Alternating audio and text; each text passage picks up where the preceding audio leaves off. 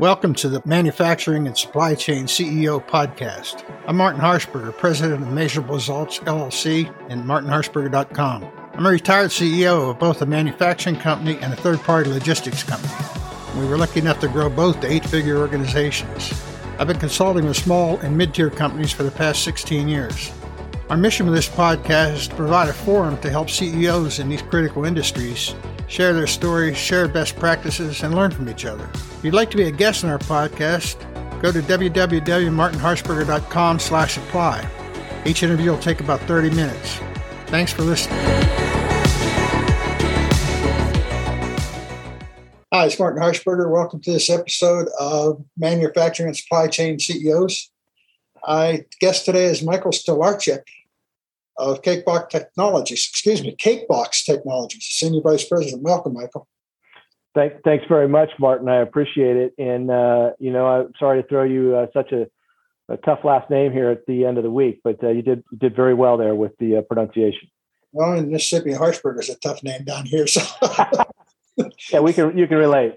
Yeah, yeah. They, they just freeze when they see it. I'm thinking, Jesus, sound it out. Tell us a little bit about CakeBoxx Technology. What what uh, what is it? So uh, so CakeBoxx uh, Technologies has been around. Um, uh, we actually had our 10 year anniversary here in June. Um, we we are owned and and uh, and led by a gentleman by the name of Dane Isold, who is a former naval commander, uh, Navy guy. he started the company 10 years ago, and and what we produce and build um, are bespoke and engineered uh, container uh, solutions. So um, we make you know regular 20s and 40s and 45s and 53s, um, but with a twist. Uh, we have a deck and lid uh, combination. So we have a reinforced deck, and instead of just having cargo doors at the end, uh, the whole lid can come off. Uh, and be and be operated by whatever material handling equipment you have, whether it's a forklift, a Kalmar, uh, RTG or you know a, a reach stacker. Um, and what it does is it provides 360 degree access to uh, the cargo. So you don't have to use a lot of dunnage. You don't have to use a lot of wood, a lot of nails, um, and spend a lot of time, you know, trying to thread the needle for your payload to go through the cargo doors and then stick somebody in there to try to uh, block and brace and lash the thing. So with our uh, taking the top off, the, the deck and lid, you know, provides you the ability just to use uh, uh, D rings, lashing rings, uh, or interface uh, uh, locations to use straps, and it actually um, is much more secure. It's much more safe. It's quicker to load and unload. And um, if you use the doorless option that we have, um, the Department of Homeland Security has qualified our equipment, and it's the only equipment out there in the traditional supply chain uh, for ocean carriers and modalism that is uh, uh that is much more secure. So you don't have to really worry about folks getting to it unless they have a blowtorch or unless they have handling equipment and can break four seals. Versus just the one that that may be on the end of the the door of the traditional container. So, so if I'm visualizing this, I'm trying to help uh, folks in the audience as well as me who don't know what you're talking about exactly you got a flat platform, you can load it just like you would anything else and set the top right on top of it and seal it. That's so that's exactly yeah, great. That's, that's exactly it. So you can either drive the payload in, payload in, uh, you know, if it's uh, you know JCB or CAT or you know some of the Kubota, you can drive it in and lash it.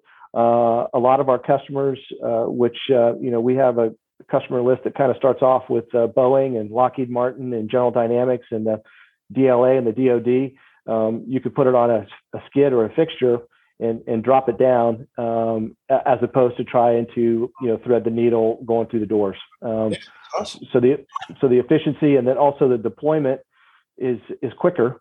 And if you're moving rolling stock or if you're let's say deploying uh, the payload in uh, less than um, you know ideal uh, locations, whether it be in the desert or uh, uh, you know in the jungle or something like that, the seals uh, and the lack of uh, doors, you know, keep keep the the, the product uh, much more safe inside, and maybe have to do less M and R to get the thing rolling once once you want to deploy it. So as far as loading and unloading up the container, you do it the same way. You just uh, absolutely. So the you know the containers, uh, no matter what the size, uh, you know we have the uh, the twist locks and, and the interfaces yeah. that the traditional containers have on the cor- on the cor- corner posts. Okay, that's what I was. That's interesting. That's uh, so. So, do you manufacture that stuff as as well? Custom design, manufactured. So we have uh, two major uh, production uh, partners that manufacture for us. Um, the largest one is CIMC, which is multiple sites in China. They're the largest container manufacturer in the world. Make all of the, uh, uh, pretty much all of the containers for the major uh, ocean carriers from Maersk and, and, and COSCO and Evergreen and CMA, CGM, and the like. Um, and they make uh, ISO and CSC certified equipment for us. And then if there are requirements like TAA uh, or American made uh, requirements, um, you know, for the materials, we have a partner in South Korea called FutureBox that also makes equipment for us. Um, we do some some work in the United States, and we do have partners that could, if it has to be manufactured um, in the United States of America, we do have partners, but um, th- they're traditionally not not uh, at a price point that that makes sense for for most of our uh, partners. Got it. Okay. Well, who do you sell this to? I mean, uh, so uh, our our largest customers uh, are, are, are Boeing, Lockheed Martin, uh, General Dynamics. We have a huge relationship now with a company called Vestas, and that's V E S T A S. They are a Danish company that is uh, heavy into wind power generation, and we actually make um, quite a few platforms uh, to ship their uh, generators and their blades and some of their ancillary parts uh, for uh, their big wind turbines. So they're actually now uh, just this year became uh, our largest customer. And Vestas is here in the United States, but their corporate HQ is over in Denmark. I did some work with a client a few years ago with cold chain logistics and special packaging. And one of the concerns they had, and I'm just trying to think, think this through, was getting the packaging back. You know, it was expensive. It went out one way and getting it back. How do your customers uh, track it? How do they get this? How do they how do they keep their stock rolling? Well, the uh, for for most of the the, the time, um, our our uh, our customers these are these are uh, user owned uh, equipment. So when we make a um, a, a, particular uh, container, shipping container for for a Boeing or for a Lockheed Martin, uh, it's it's uh, shipper owned. So they uh, they move it uh, to and from destination, um, you know, via the ocean carrier intermodal rail. Um, and they may put some of their their their blocking and bracing and some of their uh, lashing equipment in the container on the way back. But traditionally, they're they're in a closed loop. So uh, we do we have not to date. We would love to be able to sell uh, you know a fleet of our of our boxes to a to a Maersk or you know or to a trailer bridge or you know to a tote. Uh, but uh, we have not been successful in doing that yet to integrate them into their full fleet. Yeah, that was exactly what these guys were doing. They were pretty much leasing it, leasing it. Um, so, how'd you get started with doing what you're doing today? Well, so you know, I've I've been in the transportation and logistics world pretty much my whole career. Um, uh, I started with uh, the AP Moller Maersk Group in 1988 uh, in New York City when they were in the uh, the trade center before they moved out their HQ to uh, Madison, New Jersey. So I was with Maersk for 17 years. Um, worked in the United States in multiple roles. Uh, started out in sales in New York City and um, also ran um, some of their offices up in, in New England and also in the Carolinas. I was very fortunate to be their international sales manager in Hong Kong for a couple of years in the early 90s, um, 92 to almost 95. Um, and then I also ran all of Mr. Moller's business activities in, in Central Europe, uh, in the Czech Republic. I lived in Prague for five years, uh, hand, handling uh, uh operations in, in, the Czech Republic and, and Slovakia, and then also uh, having my hand in you know Austria and Hungary and Slovenia and in Croatia and southern Poland as well. Um, and then in in uh, 2005, I, I, I, moved over to uh, DHL and worked for them for for four years. Uh, first with Exel Logistics in in the supply chain and logistics world, um, kind of building up um, uh, automated fulfillment centers and, and flow centers for uh, a variety of uh, of clients on the retail and consumer product side. and then kind of from there worked as a I've been a CEO of a port authority. I've been a CEO of a barge company out of Memphis, Tennessee, uh, STC Towing. Um, uh, also, uh, you know, ran um, a, a, small um, firm called Contain Logistics out of the Carolinas, where we did kind of packaging and, and, and design solutions for crating, and also had a big site in, in Charleston for in, in the free trade zone. Um, and then uh, for Microsoft for a couple of years over in Hanoi, uh, Vietnam, before I came back to the United States uh, uh about five years ago to move here to Atlanta. And I've been with uh, Cake CakeBoxx now for a little over a year. Yeah, it's interesting. You in Memphis. That's how I, I came to Memphis from Minneapolis to start my own third party logistics company. So cool where we came from. That's kind of we kind of tracked each other. I even had a, a facility in Frankfurt for ten years. So wow, that, that's awesome. each other around a little bit. Yeah, it's interesting. Well, I know we might have to we might have to share some stories uh, off the podcast. Yeah, for sure. uh, I know you're differentiating your, your patented product, obviously. Uh, where we mentioned COVID before the, uh, the podcast started. Uh, where are you currently with your business with the with the supply chain and the you know there's a, supposedly a lot of containers nobody knows where they are nothing's moving what do you see happening in the next eight to 12 months well um, i would love to say it's going to get better but um, uh, really from from my perspective uh, you know I, I, don't see things kind of getting back to normal until maybe uh, if we're lucky the holiday season in 2022 so so next year, um, I, am trying to figure out are you know are these containers kind of hiding in plain sight, or are some of the major players you know hoarding them? Some there's just a complete imbalance. I mean, I was just in in Savannah two weeks ago, and uh, a couple of the off docks that traditionally would have um, uh, you know huge stocks of uh, of empty equipment and chassis as well totally empty and basically they're they're retrofitting some of their acreage uh, you know they're they're putting up temporary fencing and a temporary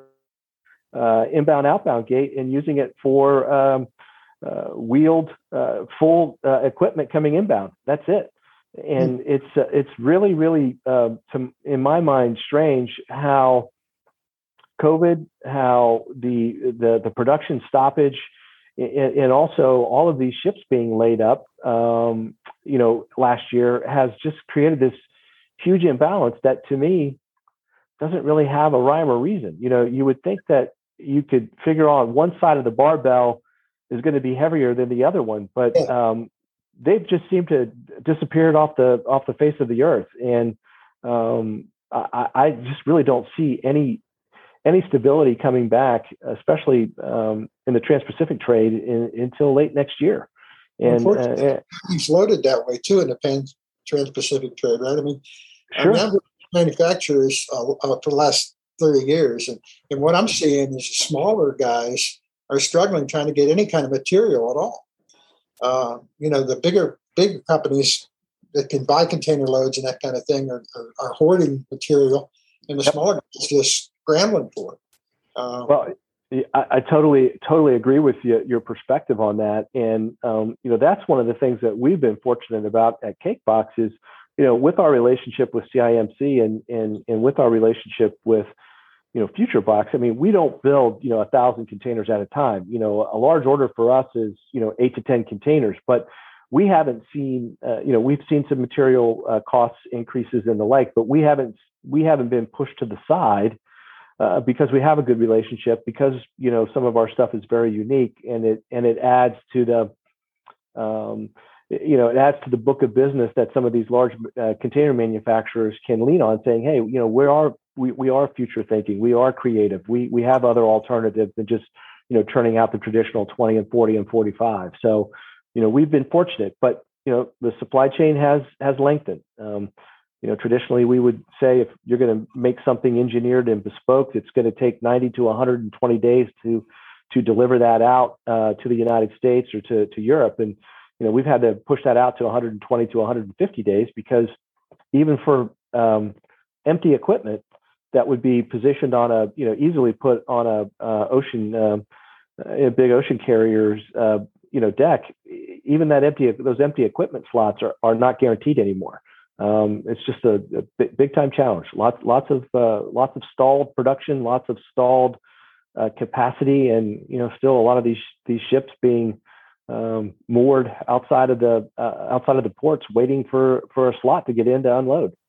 Yeah, part of I think, it, and I'm guessing, is labor. You know, everybody's got labor issues, and I don't know if that's that's impacting or not. You just made a very uh, interesting point, though. Uh, if if if the supply chain is backed up and they're trying to ship material, I could see where the empties are not going to get on the carriers, which kind of leads to your where happened to the empties, right? Um, yep. You've got to be somewhere, right? I, I hadn't thought of that, but you're right. Shipping empties would be a premium space. Uh, absolutely, and you know, traditionally, um, we we seem to have some um, you, you, know some challenges anyway about uh, about trying to to offload you know the the exports here in the United States and and, and sending things back to China and being able to have a uh, a secure supply chain and loop. It's always been tough to to reposition those empties, um, but, but right now it seems like there's no even there's not even any empties to reposition, which I find hard to believe. Yeah, they've got to be somewhere. Uh, well, you know, the next question I have, and obviously nobody knows, is, is where do you think the industry is going? I mean, with with the outsourcing to China and the ch- supply chain lengthening, and the situation between politically between China and the U.S., what do we look for in the next two years? We're going to bring that stuff yeah. back. It's tried that. I mean, what, what's going to happen?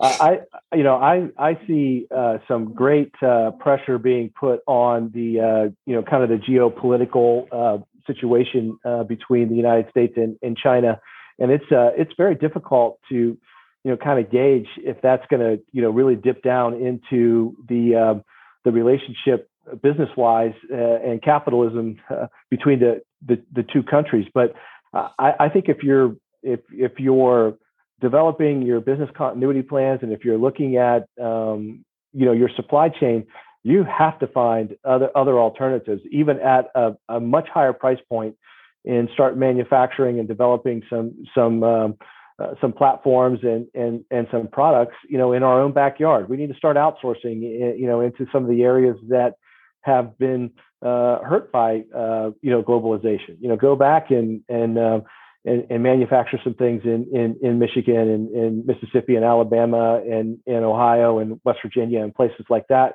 and Pennsylvania that have that have rusted out.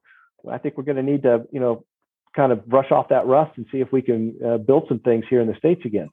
That's exactly what we're doing this podcast. I mean, my background is logistics and manufacturing, like everybody else's, I guess we've talked to. But I'm trying to create a platform for manufacturers to begin to collaborate a little bit try to figure out. We still got the government. Where, you know, we've got our own problems internally with the government, with, with regulation, right. yep. unemployment, and all the stuff that's going on. But uh, it just seems like uh, it's a no-brainer that we have to start pulling that, some of that stuff back in, at least as an emergency stopgap. But we don't have anything right now. I just read yesterday about rare earth. We haven't mined any rare earth in the U.S. in but several years.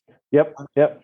I, I, I, read the same article and, and I think you know one of the things that we're doing as as CakeBoxx is we're really looking at you know finding uh, some some partners here in the United States to try to really develop uh, uh, a production uh, alternative. And um, you know some of them they they do aspects of containers or they do aspects of metalwork and things like that. They just have to be given the opportunity to try to price price into you know building some of these um, some of these solutions. And and the good news and the flip side is is you know I said like like I said we don't we don't put in an order of a thousand we put in an order of eight or ten, where some of the smaller manufacturing facilities and some of the uh, fabrication facilities you know could could ingest that and give it a try. And uh, you know we're going to be given some opportunities some, to some of uh, our U.S. based partners to try to help us out uh, to develop some of these uh, container solutions here in the United States. Well, that leads to the next question. How do they get in touch with you if they're interested in something like that? Well, I, you know, I, am pretty easy. You know, uh, my, uh, my my last name's not associated with my CakeBoxx uh, email, so it's Michael at uh, CakeBoxx, and that's with uh, two X's dash technologies.com.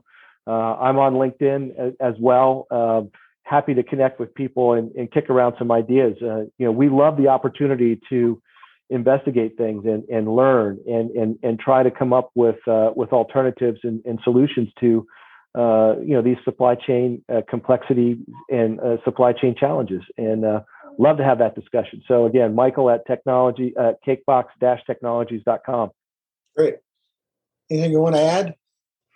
Well uh, you know martin the, the one thing i want to add is a thank you uh, to you. Um, i think it's great that you know you're investing the time your personal uh, focus and time in in building up these conversations and, and having this dialogue and sharing it. Um, we all can learn from it. Uh, you know i think what i love the most about our industry is that it's full of people that aren't satisfied with the, the status quo. They they, they, they want to educate themselves. They want to share. They want to learn new things. They want to try new things. And um, sure you know, ocean transportation and, and trucking and, and, and rail service, yeah, that's kind of old fashioned. But in this day and age, you can find a lot of people that want to try to um, fix a challenge, try to, to take something on and, and de- develop a new solution to, to help people. And, and I'm very thankful that there are people like yourself out there that give people like me a chance to, you know, kick around some ideas and, and have a conversation. Uh, I'm very, I, I'm very appreciative I appreciate that. I do. Um, uh, I'm uh, trying, like I said, trying to bring the focus back to U.S. on manufacturing. For a long time, you know, at our schools, uh, engineering graduates, our STEM graduates. I mean, we've got it. We've got to change it. You know, the way we change it is just doing what we're doing, just talk about it, right? Yeah, and and one step at a time, right? Have, have get a couple of small victories, and um, you, you know, it's not going to be a, a huge shift immediately but we have to you know create some momentum and and stem the tide and and and provide some opportunities for us to to be successful. And i think you know having having a discussion like this is a step in the right direction. So thanks very much for the, uh, the opportunity to uh, kick around some ideas with you. Great having you. Thanks. Thanks a lot. Have a great day. Cheers cheers